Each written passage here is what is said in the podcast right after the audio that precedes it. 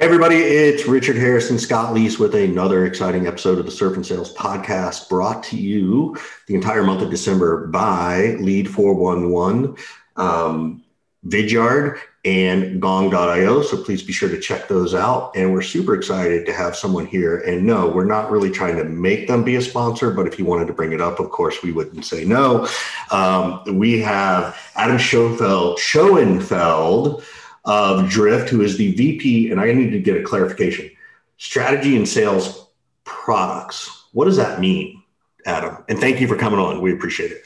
Thanks for having me. Good to be here. Yeah, I'm I'm uh, not in sales, but I'm responsible for the part of our product where we where we serve sales end users.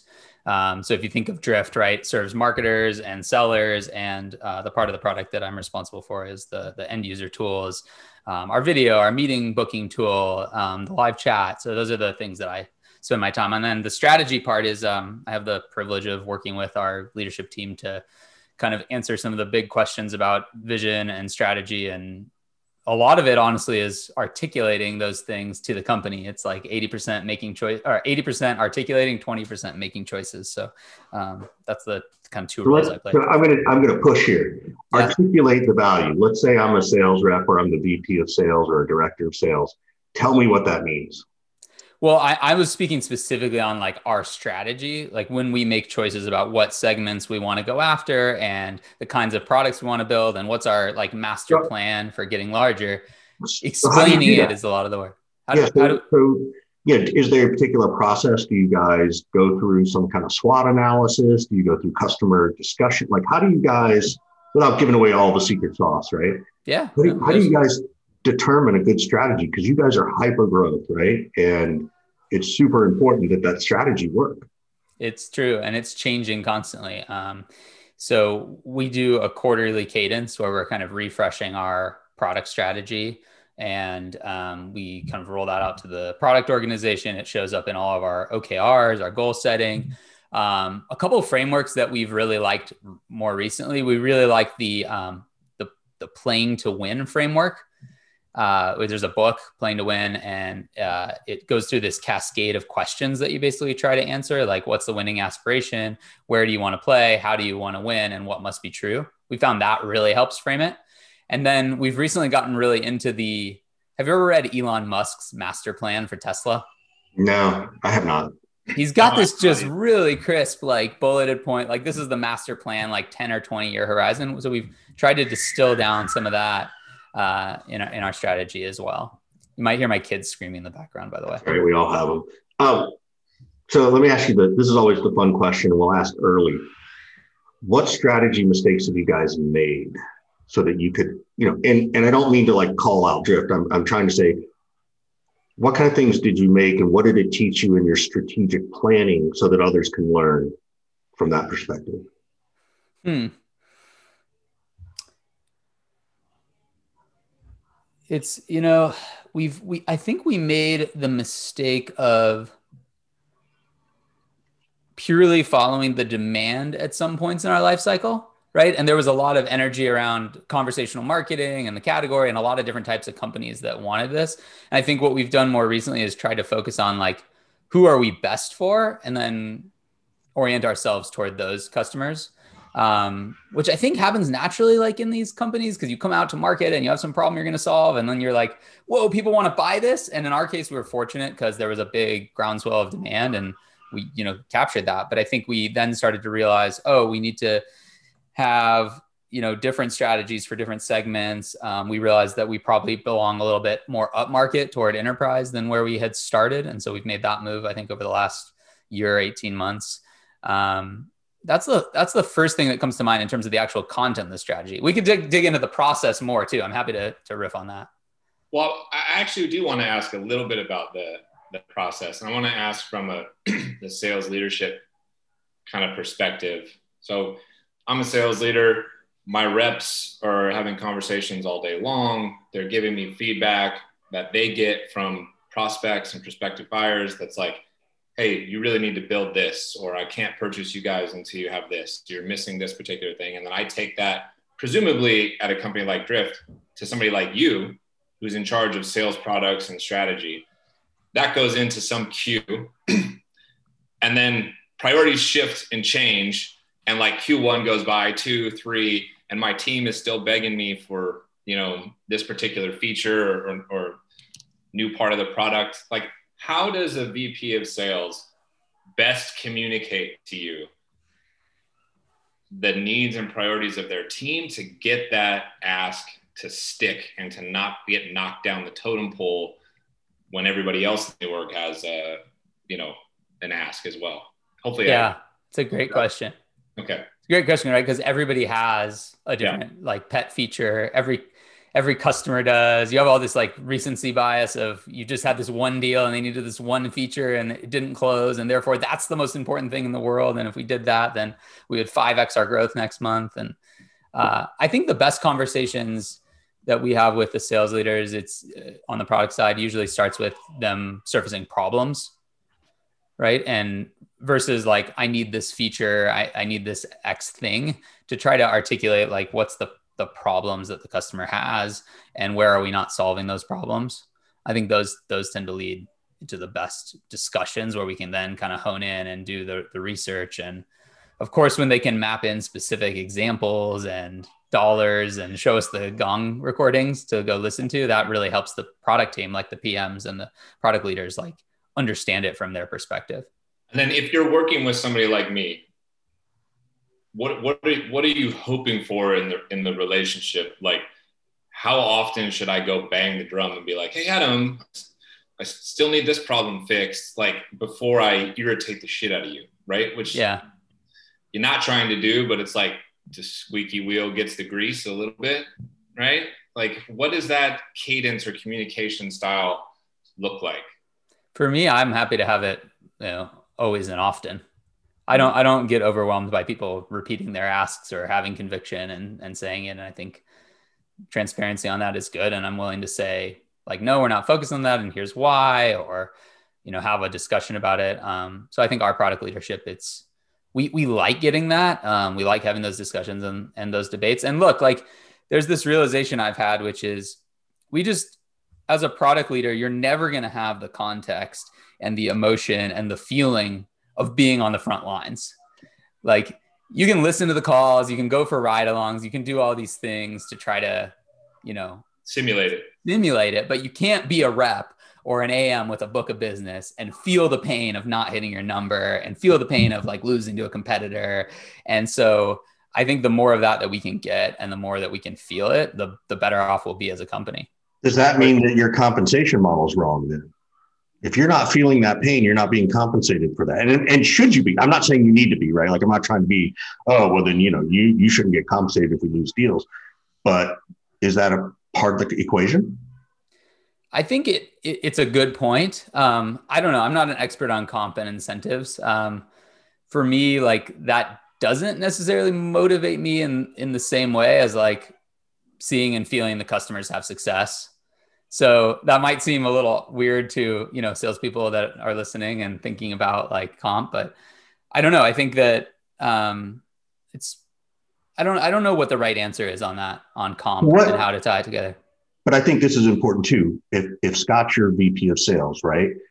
Because he, you know, his motivation is, you know, he's got to hit the number, right?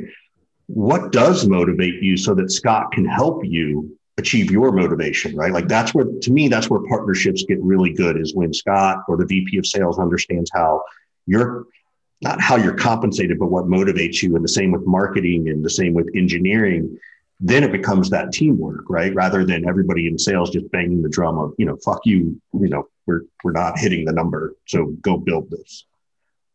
Yeah.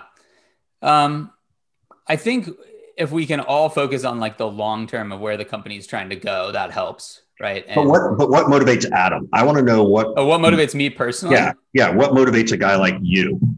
a guy like me well i can only speak for me not guys like me but for me it's uh and i should say men women and everybody i need to be you know less gen x sorry everybody but go ahead sorry adam i think for me um i feel like i get motivated by kind of the craft and so i want the i want to do high quality work that is appreciated by the customer and the most satisfying for, thing for me is to see it lock into gear and to see the customer have success and to see them use the thing that we as we thought it could or should be used to achieve some goal for them and make their lives better. So that's what gets me excited. And if I can see that playing forward over the long term, then that's super motivated for me. Can you measure? Can you measure that? No. Do you? I cannot personally measure that. I don't know how to measure that. But would it be renewal rates? Would it be feature adoption? Could you? Could you? You know, is that the kind of stuff, or do you just need to? Are you the kind of person like, hey, look, I want to have conversations, you know, twice a week with the customer just so I can understand if we're doing it right? I mean, I think renewal rates and adoption and all that help, and we have OKRs around all that stuff. But if you're asking what motivates me personally, um, it's none of those KPIs, right? It's it's quality. It's it's an abstract idea of quality, and like you, this might be surprising. I, I'm just not a very uh, results centric person in how I make decisions. Um, I make decisions based more on the process and what I and how I'm going to be learning, and so that that's just a personal thing for me. And I think the KPIs are important and helpful operationally, but if you're thinking of motivation, that's not what like gets me to jump out of bed in the morning. I'm still fo- I'm still focused on a couple minutes ago, Richard, when when Adam said I would not bother him by asking him over and over and over to get something, we would get along swimmingly, Adam, because Richard knows I have absolutely no shame. I'll just keep asking over and over and over. And if I get told no, I'll, the next time I figure out a different way to explain it, and I, here I come again. So that's uh, that's pretty cool to, to hear. I want to go way back to the beginning. One of the first things you said when we started was, "You're not in sales." I'm going to call bullshit on that, and here's why. And it's pretty obvious. Like you founded three companies, exited at least one of them. You've been selling for a very long time, Adam, for over a decade at the very least, selling your idea, selling your dream and vision to employees that you had. You sold your company to, to Drift. How is it that you don't identify as a seller still? Good question. I'm happy to change my mind on that. I'm happy to self-identify as a seller. I, I, I it's it's funny because I, I love sales and I consider myself a student of sales. Um, I've I've certainly I guess what I what I'm saying is I've never had a quota. I've never yeah. been I've never had a book of business. I've I've never had the I've never had a lot of the um, hard dynamics that define what an actual sales rep has to have uh, and go through. So, but have I had to sell yeah, my whole life I've been selling. And when you, I've started a company that grew to 150 employees. Every one of those recruits was a sales process. We ra- I've raised tens of millions of dollars in venture capital. That's selling. I've, I've sold deals. I've come on deals. So well, yeah, yeah, So, so yeah, I guess that's, that's the difference. And, but I think it's an important point to, and it's reason why I'm kind of picking on you about it. It's like, you've been doing sales at a different level that is, I don't even know, arguably significantly harder, right?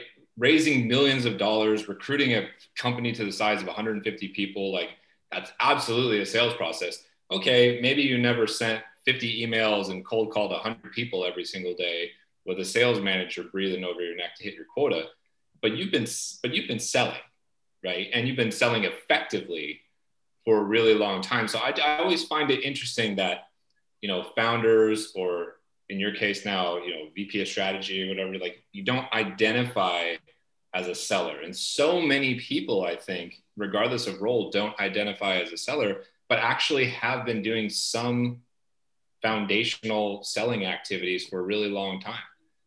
So, yeah, it is interesting.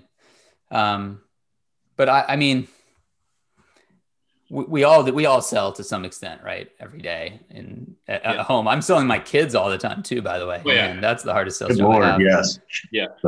Like, like, how am I going to convince you to brush your teeth and be ready to go to school right. on time? Yes, that's, that's every every single day, multiple times a day sale. I, I, don't know how old your kids are, but my I'm about to have a teenager starting tomorrow, uh, and I am still having that conversation and that sale every single night.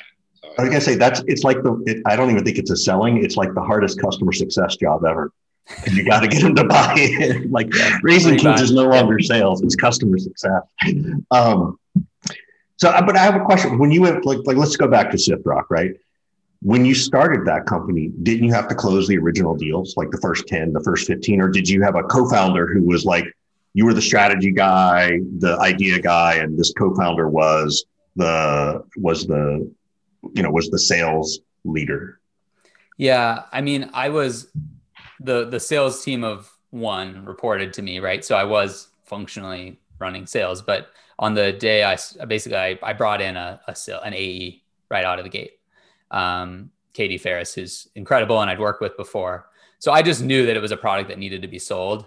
Um, so in those early th- first three or four months, I think I was on every discovery call with her and every every call, and then I was kind of playing the role of sales leader slash product marketer slash you know like backfilling the holes and also being the product manager of like okay here's what I, we're hearing we have to translate that to what we build um, so I didn't have that phase of actually being the AE. In my previous company, I did, where I had like the lead list and I closed our first 50 customers by hand myself. I have a question because this I see this a lot, and particularly with with tech or tech companies. Founder comes in, they close the first couple of deals or whatever, they go get an AE or they bring in a VP of sales and then they can't let go of the sales process, right? Mm-hmm. They want to micromanage that new VP of sales, or you bring in a VP of sales, and after 18 months, you think you know as much about selling as the, the head of sales. Wait, that never happens, Richard. I know, I know. Present company excluded, of course. Is it is it just innate in you to be like, oh my God, thank God someone's here to take care of it? Or how did you learn to let go?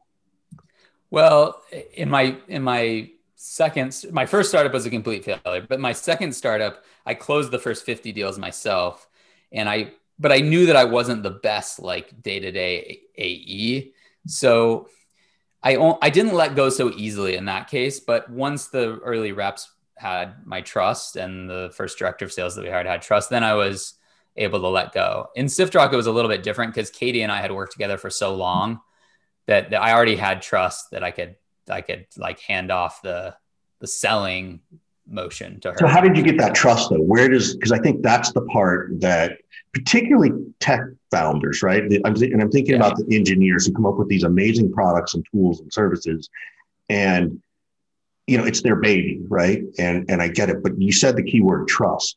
What yeah. does it look like for you to trust a salesperson or a sales leader? If I see them operate and see that they can do it better than I could which totally happened with Katie it over could the be a, uh, a low bar in some cases, not necessarily for you, Adam, but in other cases it could be a yeah. low bar. Is is there a different benchmark other than they can do it better than me? Well, I mean, that's all I knew. Like when I was first starting company, all I knew is like how I sold it, and so I don't know, having some humility about it and saying like, I don't think I'm the best salesperson on earth. Yeah, like I close these customers, but recognizing when somebody was taking it to the next level was a big like point in my head where it locked in and said, "Oh, hey, I don't need to like be on every call." Um, but I I love being in the deals and uh, on the calls and part of it. So uh, I think I I stayed close to it in in the in my startups for quite a while. But once I saw that they were able to bring something different or better than you know what just the founder trying to make it work was yeah. it, that that worked for me i have i have a um, I have a cultural question that i don't think we've ever talked about on this show actually richard and, and that is post acquisition how do you integrate your company into an existing company and maintain your culture or is that even part of the strategy? Or do you, how do you become drifters as opposed to company that you were before? Can you talk about that? Like let's say there's employees out there listening or maybe there's founders out there listening who are, are about to go through this or thinking through that. Like what is the rubric what is the playbook for you know how to make that happen?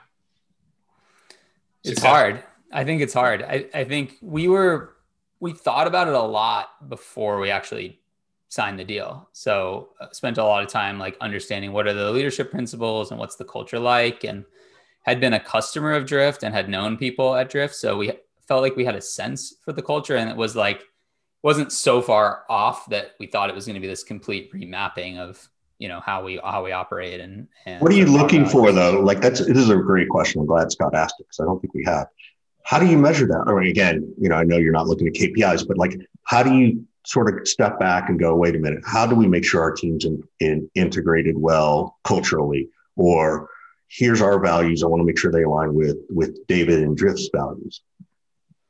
Yeah, I mean, I think being we were first reflecting on what are our values, what are the things that we like about SiftRock, and then asking them. Like when we sat down, it's like asking them about the company values, asking other people talking to what are those values? Like like get specific like if you can remember like what were those values that you asked in that conversation or in the conversations?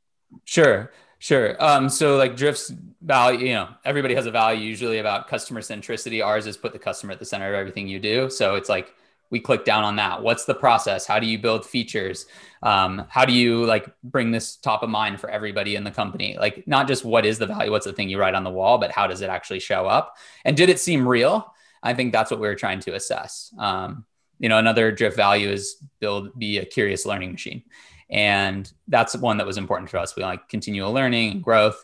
And so click down on that and start to ask about what are the specific things and we have this book club and we have these podcasts and there's like these investments in mentorship and just trying to test like do the, the way that the values actually get implemented actually map what's on the website or what's written on the wall. Um, that was the the exercise that we went through. Now you you do that for yourself initially and, and you get some level of comfort with the the acquirer that this is going to be a good move. How do you um, pass on your you know sense of calm and this is the right thing down to your team right? Who you know like let's say a, sell, a seller who's on the the phones every day and is like oh my god i'm about to go work for such and such company. Everything's going to be different. They're going to fire me blah blah blah blah blah. Like how do, how do you do or do you even try to you know bring that sense of hey this is a good move and here's why? Or do you just say oh the hell with it. It's the right thing for for me and the company and hopefully people stick around and get it. I'm not, i have no idea. I'm asking genuinely curious. Yeah i think i definitely we tried and uh, it wasn't just a to hell with it um, in our case. We had a really small tight team. Um, it was only five people at the at the point of acquisition. We were a, just for context, we were a bootstrapped, profitable business. And so, you know, very much this feeling of like, we're this little unit, um, you know, very tight knit. Um, so we spent a lot of time talking about it. We were, we were very transparent that the discussion was going on. It wasn't like, Hey, we have a signed term sheet and we're going to do this deal.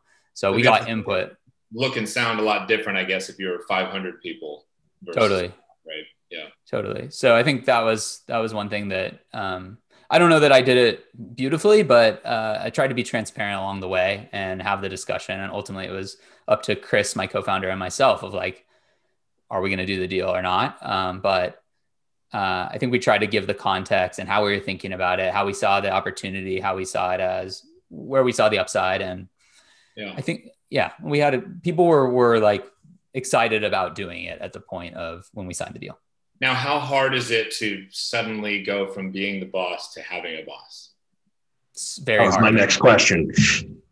Very hard. Can you, I mean, help us understand why without, without picking on anybody, you know, what are, what are some of the biggest like reality checks and adjustments? Um, well, let's pick on David. I have no problem picking on David. You want to pick on David? on David. Well, but hold on to, to DC's credit and Adam's. Right Adam's been there for two and a half years. Almost. Something's right. Yeah. Right. And you know, there's plenty of founders who leave. Like, let me rephrase. There's plenty of people who have sold their company who leave at the exact moment they're kind of allowed to. Right. Mm-hmm. so, um, what is it, what is it like suddenly going from being in charge, running your own profitable business to oh shit, I have a boss, I have to report to somebody. Yeah. Um, and just for some context, like I haven't been in that situation in a very long time. Um, and very little percentage of my career was yeah. that way. Um, so what were the shifts? Um, I don't know. There, there's just, there's a lot of ego that you have to come to terms with. And like how much of my identity was tied to being founder CEO, you know, and like, even though it was a tiny company and like I made jokes to myself about I'm CEO of five people. It's kind of like, well, what does that matter? But uh, there's still a lot of identity wrapped up in that. So I think that just like basically coming to terms with that a little bit of like, okay, I'm not going to call all the shots. I'm not going to be able to do everything exactly my way. Um, and you know, I'm like a very structured kind of person who needs everything a certain way on my desk and like all these i'm weird in that way and uh, you know i just had to come to terms with that basic um, i guess idea that like i don't get to call all the shots and do everything my way um, which has i think been healthy um, I, it's not i don't know that it's that like complex beyond that it once once you're over able to just come to terms with your ego and say hey i want to be part of learning from other people and see how they do it then uh, then I think you can get in the right mindset of like, I'm here to help as much as I can and bring my strengths and learn from the people around me. And that's really what the opportunity was. Do you, do you agree all the way with that, Richard? Because I've only been, I've only not had a boss for a little over a year and Adam didn't have a boss for like a dozen plus years. You haven't had a boss for almost a decade. How would you, could you go back and have a boss now, Richard? Well, I will answer the question, but Scott, what do you think my answer is? Because you know me. I, I, think there's no way in hell you could have a boss. exactly. You're the closest thing I could have to a boss. Um, but I'm also, look, I'm also at a different stage in my life, right? Like I'm, you know, a little older than Scott. I've got two kids. I've got, you know, um, mortgages and those kinds of things. And so I look at the salaries that are out there and I'm like, oh, I could go do that. But I also get all this ridiculous time off. Like I can take as much time off as I want. I work hard, right? But it also allows me to take more time off. So, um, and that's important to me. Like mental health is important to me. Um, and so for me, it'd be very hard to go back and work for somebody else. Really, really hard. Whereas I'll answer for Scott. Uh, Scott's always negotiating between Nike and Reebok right? Like he's he's that athlete, right? I came up with that analogy today in, in the interview process. Um, but he like he'll he could sit back and go, oh, I could sit back and do this if the numbers make sense, right? Now he's I won't give it away, but he's approaching a point where I don't think he would want to do that because he'll have enough FU money. But um, Scott, is that is that accurate, or is it like no? I go I go back easy for the right number. No, that's, that's definitely accurate. I, I love this Nike Reebok analogy. It, it makes me seem a little more, uh, I don't know the right word. that's, but isn't that what we all are, right? Like we're all, and, and we, we often get so caught up in our emotions of it. It's like, well, wait a minute. Wait, there's somebody else out there. There's another company. You know, there was another company. Yeah. I'm sure, Adam, you could have gone to to see if they wanted interest. I don't know that you did, but it's possible and and you decided that I'm going to go with you know the Nike or the Reebok that that Drift is. So and there's and there's you know it just sort of and typically it comes down to numbers, at least in my opinion. So, but, but yeah. maybe I don't know. I don't, I don't know. I don't I don't know that it does. Yeah. For we'll me, it didn't come down to numbers so much. Talk I think about that, Adam. If yeah, you, I, if you had if you had Nike and and Reebok, and it, it, it doesn't necessarily come down to numbers for somebody like you. You mean you talked about earlier how key you know the things that you're motivated by are not necessarily the same as as others and the cultural kind of alignment was, was a big deal what what are, what are the other determining factors yeah so i think time horizon is a big variable here um, like rich what you're saying it's like what what horizon are you playing the game in and for me i'm i'm trying to play it on an infinite time horizon and so the way i looked at it is i probably won't work at drift forever right? I probably won't work for somebody else forever. It might not be the last time that I have a boss, and it might be, right? But what I saw was an opportunity to learn from others and go to a larger company where I could see a different stage of growth. And there was probably lessons that I could get from this that I wouldn't get by continuing to grow SiftRock the way that I was, even though we had a great business and I think we could have run it for 20 years. I, I think that, you know, ultimately I want to be an entrepreneur. I want to be running a business. I love the I love setting the the brand and building the culture, and those are things that I love to be able to do and design from the get go and and try to scale them. But I guess I just thought of this as like I can do this for some amount of time. I don't know how much, and I'll probably get a lot that will help me that I couldn't get from doing what I was doing. So that was the way that I approached it. Yeah, that's it's interesting. I mean, it makes me think on some level, this is like a high paying internship in a way for you. Like you're learning in a way how to be a way better entrepreneur. So if and when you go start something else again, because I think that that's in your blood a little bit. Yeah, for sure. Like, how much better will you be because of the experience and things that you've been through? Uh, you know, with, with with drift, and then you know, I know you've been in Seattle a really long time, and there's a, a scene there. The scene is you know getting stronger with outreach, and you know when that liquidates, there's going to be spillage over, over there. Like, do you think about that as like part of Adam's kind of journey and career arc and legacy, like contributing to the startup ecosystem in the greater Seattle area at all? I do. I do care about that. Yeah, I do. I do think locally in that that way. Um, I started a podcast this year that's all interviewing local leaders, founders, investors. Give it a plug. Um, what is it? What's it called? It's called Built in Seattle with Adam Schoenfeld. Um, and yeah, you can find it wherever you listen to podcasts. Um, I've interviewed Manny, like you have here. You know, you talked about outreach. We have I've interviewed four billion dollar CEOs and a bunch of the top investors, and I think yeah, I do care about that that community, and it's one of the most rewarding things I've had happen in my career is people that I hired and maybe took a chance on that have then gone to other startups and had a big role or had a big impact or had a big outcome. Like those are really rewarding things to see happen. What are you seeing? And I don't know if you can, based on you know, but what are you seeing that might be different in the Seattle startup community as opposed to Bay Area, Boston, even where Drift's coming from, or or Austin, where Scott is? Can you can you put a finger on? Well, here are some differences. Yeah, I think we're we we I think we have a little bit more humility than the Bay Area, I guess. Uh, you know, it's just a little bit more low key. Shocker. It, uh, I mean, it's a little bit more low key in the Northwest, though it is getting more homogenous in terms of tech and like with Amazon and now Google Cloud and Facebook. I mean, you have so many just big, uh, not only HQs but satellite offices. So it's gotten to be more like more and more tech centric um, versus what it was maybe a decade ago.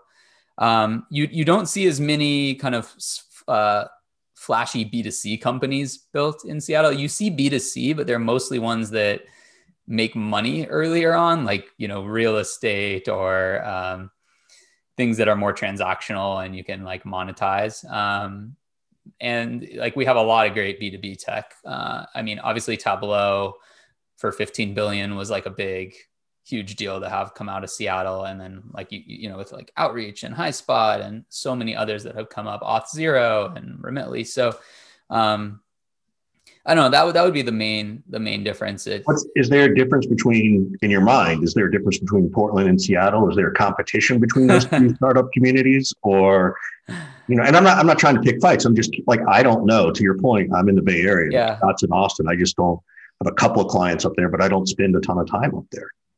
I don't feel like there's competition. I feel like Seattle and Portland feel like kind of are part of the same team in some ways. But like Seattle has Microsoft and Amazon and Starbucks and Boeing. Like we have some pretty big anchor companies that I don't you don't have as many in Portland. So I think it's it just feels a little smaller and a little newer, and maybe they have better food. Um, but that's uh, I think we feel like more like we're kind of together in it against the bigger markets. Adam's being very humble right now. I know. I know. I know I know people from both those markets, and like most people will be like appalled that Richard, you tried to say Portland is anywhere near on the same level as.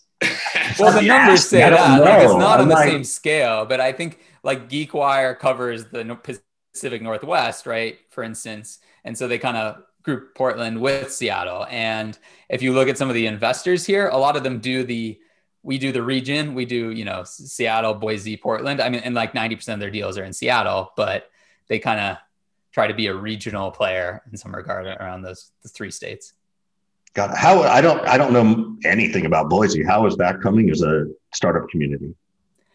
I don't know a ton about it. I know there's a little bit of activity there, and I, what I've seen in some of the real estate data is people are a lot of people are moving there, which is yeah. interesting. Yeah. yeah. so a lot of people from the west. I always I always said I'd move there if, if it, you know, when I was living in Denver, I had said if, if Boise had a professional sports team, any single professional sports team, it'd be it would be a game changer for that town. I don't know that they want it, but um, it would totally change that city in, in terms of attracting more people. I think.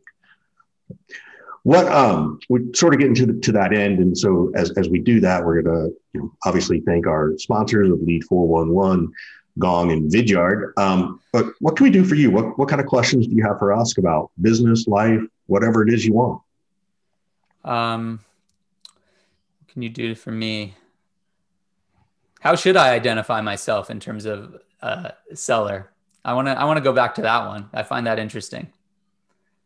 Um, well, I mean, I, I think that as you alluded to and said, like everybody is selling something, you know, or has sold something kind of all the time.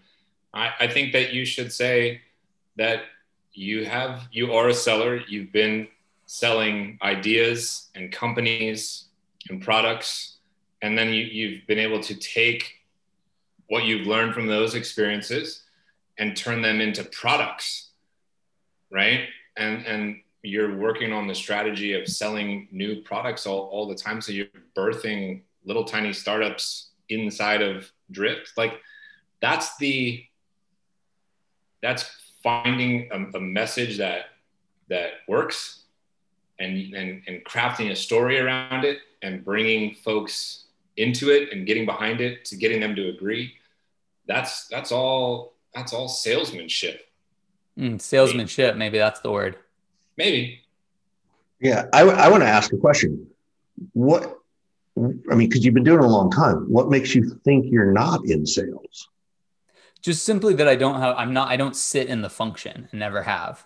But I guess you can say the CEO is in on the, the job title and the quota yeah. and the, I don't crank 100 calls a day. That, right. I'm being very pedantic about the the word choice. It's you know, so my uh, all my family like would probably identify themselves as being in sales. My dad has a furniture store here in town. My grandpa was in the furniture business. My great grandpa was in the furniture business, and like they would just be like, "Yeah, I sell sofas." I mean, and uh, actually, my great grandpa wrote a book called "We Sell to Live," it's just like a little book with kind of his sales philosophy, which I've read multiple cool. times. It's it's really fun. Um, but I, but I want to come. But is there a resistance of well, I don't want to be in sales because my father and grandfather and great grandfather were in sales. No, not at all. I, I, I like respect. Like I, I consider myself a student of the game. I just, I don't know that I've earned the right to call myself that. Dude, you just sold in, your company for millions of dollars. I know, but you say that, but like, I don't like when I think of the AEs and the people who are on the front lines actually like selling with a quota and the the day to day of what that life is like. I, that doesn't look like my life, how my life was. Well, here's the thing. Adam, Adam, there, there's there's a very quick fix to this. If you want to earn your stripes, just get on the phone for a month or a quarter, yeah. and just do do the job, and and you'll you'll get better at it. Number one, you'll understand the pain and frustration and successes of a seller. It'll help you learn more about your prospects and and, and buyers and all that kind of thing. Be a good fun uh, fun little experiment. But you have to. You also have to adjust your compensation. Like we got to make it. Gotta we got to make incentive. you hungry. Right. It's got to be all incentive. It's going to go up, but it's all going to be uh, contingent. When David listens to this, he's going to pull you into the office and say, "We're we're reorging you. We're cutting your base and giving you this huge uh, quota." Right. Yeah. Your OTE will be way bigger, though. Don't worry. Your OTE. OTE will be a lot bigger. Yeah. Right. I, believe me, I know how that works. so, uh, thanks so much for joining us, Adam. It's been it's been fun, and uh, wish you all the best success. Congratulations on, you know, selling SiftRock and and Drift's trajectory and everything. And uh, if you don't follow Adam on uh, on LinkedIn, you should. He writes a lot of good content. I enjoy it, and uh, thanks for spending some time with us, man. Yeah, thanks for having me, and thanks for all you guys do for the community. What, I love all your content. Thank you. What What's the name of the podcast again? Just one more time for the Seattle folk built in Seattle with Adam Schoenfeld and relevant even if you're not in Seattle. I'm just highlighting the great people and companies that are uh, headquartered here. I think it's awesome. All right, man. Thanks, Adam. We appreciate it. Thanks, you guys.